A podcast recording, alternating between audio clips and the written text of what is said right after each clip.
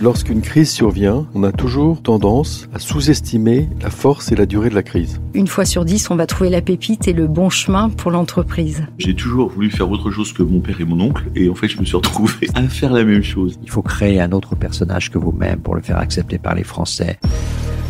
Depuis 20 ans, j'interroge pour Radio Classique les dirigeants économiques français sur leur actualité, mais à côté en off, ils me racontent les coulisses des grands événements auxquels ils ont participé. Ce sont ces moments de vie, ces expériences souvent inspirantes que ces femmes et ces hommes viennent partager dans ce podcast. Je suis Céline Cajoulis et vous écoutez Secret de dirigeants.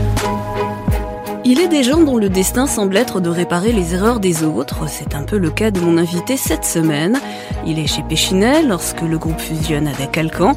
Il fait alors tout ce qu'il peut pour limiter les suppressions d'emplois. Il part ensuite chez Michelin où il sauve plusieurs fois le groupe de la faillite. Enfin, en 2019, il est celui que l'État appelle à l'aide pour remplacer Carlos Ghosn à la tête de Renault, une sorte de dirigeant de l'extrême. Jean-Dominique Senard, président du groupe Renault.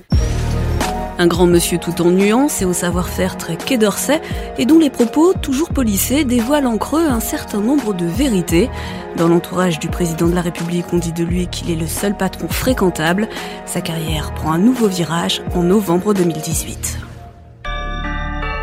À la une de l'économie ce matin, l'affaire Carlos Ghosn arrêté au Japon pour présomption de fraude fiscale. Un stupeur et tremblement au sommet de l'alliance Renault-Nissan-Mitsubishi. Je suis stupéfait comme euh, tous les auditeurs et je suis encore à l'époque président de Michelin. J'étais en train de revenir de province. Sur le moment, évidemment, euh, c'est un choc, un choc qui dépasse largement l'entreprise Renault. Et j'avoue que je ne sais pas trop quoi penser ce jour-là, je vais être très honnête avec vous. J'ai en moi-même euh, une valeur à laquelle je tiens beaucoup, c'est le respect des faits et le respect des personnes. Ça fait deux valeurs, vous me direz. Et qu'à partir du moment où on tâche de les mettre en œuvre et de les respecter, euh, on attend avant de réfléchir, d'en savoir un peu plus. Vous, vous aviez d'autres plans. Quelques mois après, vous deviez quitter euh, Michelin. Oui, oui, j'avais, j'avais effectivement dans l'idée de ne pas faire un troisième mandat. Je pense que c'était un peu raisonnable. Il faut savoir, euh, il faut savoir après avoir préparé sa succession, parce que c'est quand même euh, une clé. Ne pas s'accrocher à son poste, c'est pas, c'est pas utile. Et puis surtout, euh, j'avais le sentiment que ma mission chez Michelin était achevée. Non seulement j'avais préparé ma succession, mais en plus, l'entreprise était bien sur des rails et se portait plutôt bien. Et j'avais le sentiment qu'avec l'équipe Michelin qu'on avait construite, on avait amené cette entreprise à l'excellence. Donc c'était, c'était un, un moment raisonnable pour passer le relais. Qui est venu vous chercher et pourquoi vous avez accepté de venir chez Renault? Le gouvernement, c'est-à-dire par l'intermédiaire du ministre des Finances, est venu me demander si j'étais disponible pour prendre le relais. Les choses se sont passées comme ça, évidemment. Euh, je pense que le président de la République, le ministre des Finances à l'époque, était très en face sur ce sujet. Et euh, sachant d'ailleurs que j'étais encore président de Michelin, mais n'ont pas hésité à me demander de, de prendre le job quand même. Voilà. Pourquoi vous avez dit oui? Bon, j'ai dit oui après un peu d'hésitation, mais pas trop, parce que peut-être que je me suis rendu compte qu'il y avait une mission.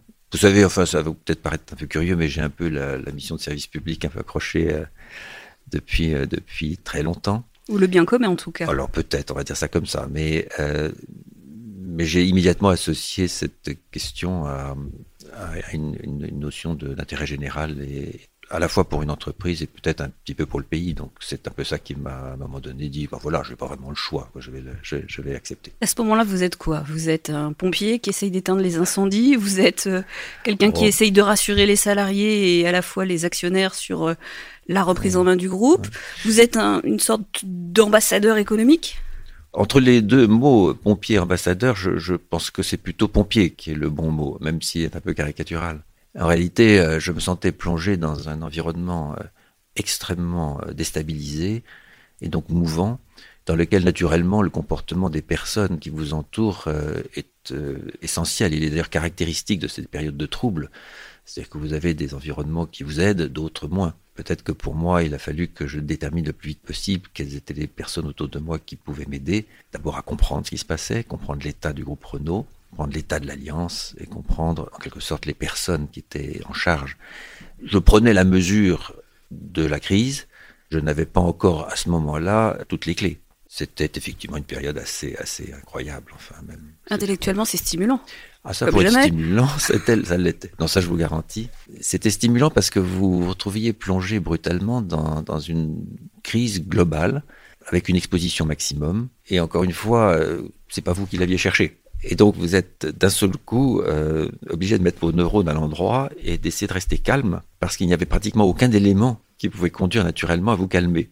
La chance que j'avais, si vous voulez, c'est que j'avais pu euh, passer pas mal de temps dans l'industrie, dans ma vie professionnelle, que j'avais quelques réflexes, et puis que j'ai une certaine sensibilité humaine qui me permettait de déterminer assez rapidement euh, dans quel environnement je naviguais. Est-ce qu'à un moment donné, vous avez douté? Est-ce qu'à un moment donné, vous vous êtes dit, on va pas s'en sortir? Je serai honnête avec vous, oui, euh, j'ai eu quelques moments de, mou, euh, comme on dit.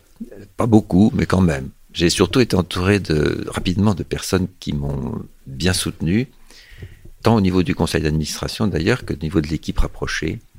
Et ces quelques personnes ont, je dirais, ont déployé une énergie formidable pour me soutenir. Donc ça vous donne une petite idée du contexte qui pour le moins était chargé. Je crois que je n'ai pas beaucoup dormi pendant cette période-là, mais en même temps, euh, c'était euh, extraordinairement euh, intense et donc fascinant. Et bon, avec le recul du temps, je me dis d'avoir vécu une période comme cela, c'est presque une chance peut-être. En tout cas, c'est pas, ordi- pas ordinaire.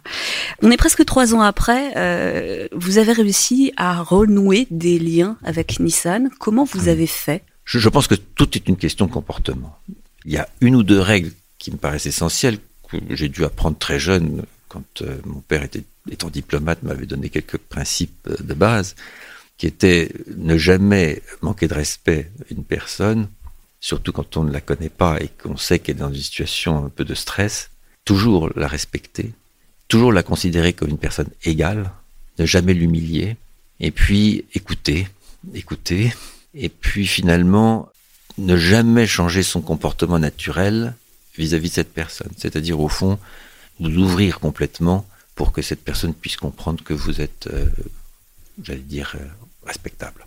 Évidemment, euh, l'establishment japonais, euh, les dirigeants de Nissan et autres avaient besoin de savoir qui j'étais. Et ils ont fait ce qu'il fallait pour savoir qui j'étais. Voilà. Et je crois qu'au bout de quelques voyages, parce que j'en sais beaucoup à l'époque, l'atmosphère s'est assez rapidement détendue.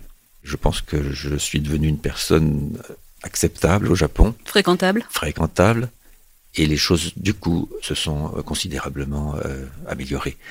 Ceci m'a permis de faire la suite, c'est-à-dire d'être maintenant dans une situation extrêmement apaisée au niveau de l'Alliance et qui travaille extrêmement sérieuse afin qu'on avance. Sinon, j'aurais jamais pu le faire. Il y avait un problème de respect mutuel, il y avait un problème d'évaluation de personnes, il y avait un problème de, à l'évidence, de lien humain qu'il fallait créer. Il y a un dossier qui est arrivé euh, sur votre bureau euh, il y a quelques mois. C'est le dossier euh, de la Russie lié à ce qui se passe en Ukraine. Au mois de mai, vous avez annoncé que vous cédiez tous vos actifs en Russie avec une clause de, de retour. Mhm. La Russie, c'est votre deuxième marché domestique. Comment est-ce qu'on prend une telle décision et est-ce qu'il y a des pressions? C'est une décision qui est probablement parmi les plus difficiles à prendre. Alors vous avez dit effectivement la Russie était un marché important pour pour Renault, notamment à la période de la fin de la pandémie, parce que en termes relatifs, les autres marchés euh, Avaient baissé. avaient considérablement baissé. Donc euh, l'ampleur du coup du marché russe était un petit peu, euh, je dirais, exagérée par rapport à l'équilibre normal du groupe. Cela dit, c'était un marché important dans lequel nous étions en train de, de faire, non pas des percées, parce que nous, nous- avions déjà une, une partie très significative du marché, mais dans lesquels nous étions en train de, de continuer à moderniser l'outil industriel, d'apporter à la fois des nouvelles plateformes, de nouveaux véhicules, il y avait toute une perspective extrêmement positive, etc. Et évidemment, l'idée d'interrompre tout cela, après tant d'efforts et tant d'années passées à redresser l'entreprise, c'est extrêmement frustrant pour les équipes, extrêmement difficile pour tout le monde.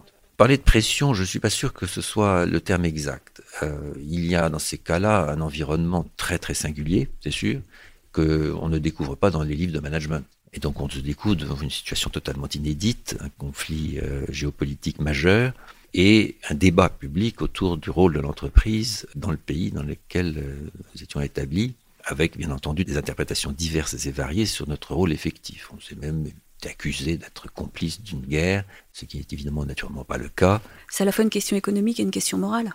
Oui, il y a tout, tout, tout, est, tout est mêlé et tout est pris en compte. Je pense que nous n'avons pas pris peut-être la meilleure solution du monde. C'est en tous les cas certainement pas la plus mauvaise c'est certainement la plus courageuse.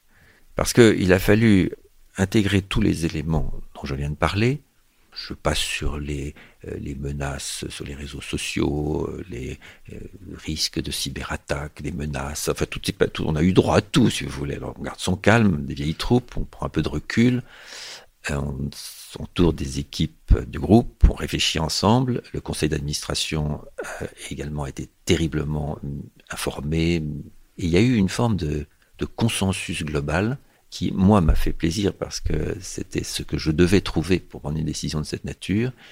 Et finalement, probablement une voie choisie qui est la plus raisonnable parce qu'elle correspondait à ce que je voulais dès le départ, c'est-à-dire d'une part préserver l'existence de ces 45 000 personnes, c'est-à-dire que c'est le plan humain qui était juste fondamental. Imaginez-vous ce que ces 45 000 personnes font vivre en Russie, c'est un nombre incalculable de personnes.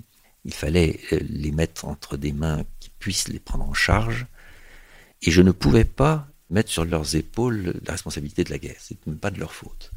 Donc il fallait les sauver. Et puis aussi, il fallait préserver l'avenir. C'est-à-dire, une autre manière de dire, ne pas insulter l'avenir. Et je crois que les équipes de Renault ont fait un travail extraordinaire des discussions et de négociations avec les autorités russes à ce moment-là. Nous avons piloté ensemble avec Luca De de façon extrêmement resserrée. Et à la fin, réussir à conclure un accord qui, évidemment, euh, encore une fois, n'est pas le genre d'accord auquel on rêve euh, tous les jours, mais qui préserve l'avenir et qui protège les personnes concernées. Chez Renault, vous avez dissocié la fonction de président de directeur général. Vous formez aujourd'hui un tandem euh, un peu atypique, on va dire, avec Luca Di Meo. Euh, vous n'avez pas le même âge, pas la même expérience, euh, mm. pas du tout le même parcours. Comment est-ce que ça marche? Très bien. Et vraiment, je le dis très bien, c'est pas un propos de circonstance. Il se trouve que lorsque j'ai été nommé président de, de Renault, la dissociation était déjà là. Et évidemment, dans ce genre de circonstances, je considère que la complexité du monde, la complexité des sujets que nous avons à traiter, rend cette circonstance de dissociation extrêmement utile. C'était pas la formule chez Michelin Non, parce que c'était un autre monde. Mais voyez-vous, je le faisais vivre chez Michelin comme si il y avait dissociation. C'est-à-dire que le président du conseil de surveillance, qui n'avait dans les textes pas les mêmes pouvoirs que moi, puisque j'étais gérant commandité pratiquement avec des pouvoirs très élargis, nous vivions ensemble euh, de la même manière que je vis aujourd'hui avec l'Académie, c'est-à-dire une grande intimité. Et au fond, on oubliait un peu l'aspect juridique et on était là comme une forme de duo pour s'entraider, se répartir un peu les tâches et puis, au fond, œuvrer dans le même sens. Et j'ai la conviction absolue, en le vivant aujourd'hui chez Renault, que c'est une force de l'entreprise et non pas l'inverse. Et il se trouve que Luca De Meo ressent la même chose, j'en suis absolument certain. Si vous lui posez la question, il aurait cette réponse. Nous avons cette euh, complicité quotidienne, quasi quotidienne, vraiment, qui fait que depuis que nous travaillons ensemble, l'entreprise, euh, en quelque sorte, euh, retrouve, grâce à son action, grâce à l'action des équipes, mais grâce aussi à cette bonne entente que nous avons, une forme de d'apaisement et de et en même temps d'élan. Et je crois que nous aurions beaucoup de mal à vivre autrement. Ce que je peux vous dire, c'est qu'au bout d'un an et demi, c'est un vrai bonheur. Et que franchement, je suis content pour Renault, quoi, parce que ça se ressent dans l'entreprise, je pense. Et du coup, les choses vont mieux. Ça donne une nouvelle dynamique. D'une certaine manière, oui. J'ai quelques petites questions pour terminer. Enfant, vous rêviez à quel destin? Je n'avais pas une immense idée au départ, si ce n'est que j'étais très tôt fasciné par, euh, par la chose publique et probablement par la, par la vie internationale, publique. C'est-à-dire que j'étais passionné de politique internationale assez tôt. Alors peut-être pas à 4 ans, mais un peu plus tard lié évidemment à mon environnement familial, sûr, au fait que j'avais vécu en Égypte euh, dans des conditions de, délicates de la guerre des six jours, enfin tous ces éléments-là qui m'avaient beaucoup marqué comme enfant évidemment, et donc je, pensais plus à cela qu'au match de football. Euh. Et donc ça m'a beaucoup marqué et, je suis resté très longtemps euh, passionné par ça, et je le suis toujours d'ailleurs. Les choses ont évolué et puis à un moment donné, vous voyez, j'étais tellement intéressé par la chose que je, je, je m'imaginais préfet de région on fait pas toujours ce qu'on veut en faire, hein. on fait autre chose, voilà. Ça vous donne une idée de la sensibilité que je peux avoir par rapport à la relation avec le monde public. Vous avez tenté le concours de l'ENA, c'est ça? Oui, et voilà. Et, euh, et, vous avez fait HEC Et j'ai fait HEC, absolument. Et du coup, voyez-vous, je, je me rends compte a posteriori que je ne peux pas avoir de regrets parce que dans mes différentes fonctions où le hasard de la vie m'a conduit, euh, été amené à m'intéresser très très directement à la chose publique. il me semblait comme président de Michelin, notamment sur l'aspect territorial, que je vivais en province, tout l'intérêt que je pouvais porter à, l'environnement me permettait d'assouvir cette, passion de, la chose publique. Je pense que comme patron de Renault, je rends, je l'espère, autant service à la chose publique que si j'étais dans la fonction publique aujourd'hui. Christophe de Margerie, l'ancien PDG de Total, qui était votre ami d'enfance, disait que vous êtes fin, cultivé, simple et réservé, et que vous cherchez toujours à rendre service. Oui, alors écoutez, il était très gentil. non, mais quand on regarde votre carrière, ça correspond. Ah, si vous le dites, c'est gentil. Il faut, il faut pas se surestimer. Je crois que bon, on est, on est comme on est, on a reçu l'éducation qu'on a reçue, mais, mais, mais je crois qu'il y a une chose à laquelle les, son environnement, et en particulier son environnement humain, est particulièrement sensible. Euh, encore une fois, c'est le respect que l'on peut avoir euh, des personnes.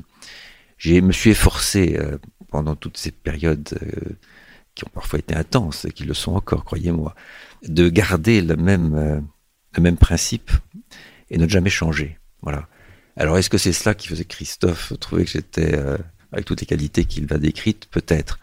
Pour ma part, euh, je crois qu'il faut être humble dans ce domaine-là, mais s'il y a une chose qu'il faut vraiment tout faire pour maîtriser quand on est en responsabilité, c'est cette capacité de comprendre et d'évaluer la dimension humaine de votre entourage. À partir de là, il y a des tas de miracles qui se passent. Tout au long de votre carrière, vous avez vécu des moments compliqués. Quelques-uns, oui. Oui, bah, presque à chaque fois, non? Oh, euh, Chez Péchinet, euh, chez Michelin, où vous arrivez pour euh, épauler euh, Édouard Michelin qui décède euh, quelques mois plus tard. Euh, chez Renault, c'était pas très serein non plus. Est-ce qu'il y a eu des moments où vous vous êtes vraiment amusé? Je sais pas, comme je suis un peu naturellement anxieux, je sais pas si, si je peux vraiment parler d'amusement. J'ai eu de très grandes joies qui sont liées notamment pas simplement à la, à la réussite des entreprises dont j'avais la charge grâce aux équipes qui m'entouraient, je pense que ces grandes joies sont liées à, la perception que votre environnement a de l'action qui est menée et de la réussite qui peut en, découler. Voyez-vous, je, vivais notamment euh, dans les périodes les plus difficiles, comme par exemple au moment de l'OPA sur Péchinet, je vivais des moments incroyablement durs. Et les joies que je pouvais avoir, c'était essentiellement quand je, je voyais mon environnement me soutenir, se rapprocher de moi et de me protéger d'une forme de chaleur humaine qui me permettait d'avancer. Mais mes plus grandes joies dans ma vie professionnelle ont été ces moments où j'ai senti autour de moi cette espèce de consensus et d'unité des personnes et des équipes qui, par un sourire, puis par une présence, par une chaleur particulière, vous, font passer le message que vous, vous, êtes là où il faut au bon moment. Vous savez, ça fait partie de ces quelques joies qui apparaissent à des moments particuliers. J'en ai ressenti à chaque fois que j'ai vécu ces différentes aventures dans les différentes entreprises. J'en reçois aujourd'hui chez Renault euh, beaucoup. Alors pour moi, au moment de ma carrière, au moment où j'en suis euh, là où je suis, c'est probablement ma très grande joie. Voilà. Est-ce qu'il y a une chanson qui vous accompagne, euh, qui vous trotte dans la tête aujourd'hui ou que vous aimez bien? Ou un morceau de musique qui vous inspire? Oui, je suis plutôt, plutôt amateur de, de musique classique. Non pas que je ne sois pas adepte de toutes, euh, de toutes les chansons dont vous pouvez, que vous pouvez imaginer, parce que je suis très musicien et, que donc j'aime beaucoup cela. Mais, si on va au fond des choses, c'est parfois dans la musique classique que je retrouve profondément. Il y a des moments ordinaires et si je devais choisir, euh, j'écouterais souvent les concertos pour piano et orchestre de Beethoven, quelques-unes de ses symphonies. Il y a des œuvres de Bach qui me parlent profondément. Hein, passion selon Saint Matthieu, passion selon Saint Jean, des choses admirables. Et puis quand j'ai un peu le moral en balance, alors euh, je me branche sur la marche de Radetzky et, et ça va beaucoup mieux. Voilà, c'est ça. Merci à Catherine Gros et Frédéric Texier de chez Renault pour leur aide et leur confiance. Merci à Charles-Étienne Le pour son amitié.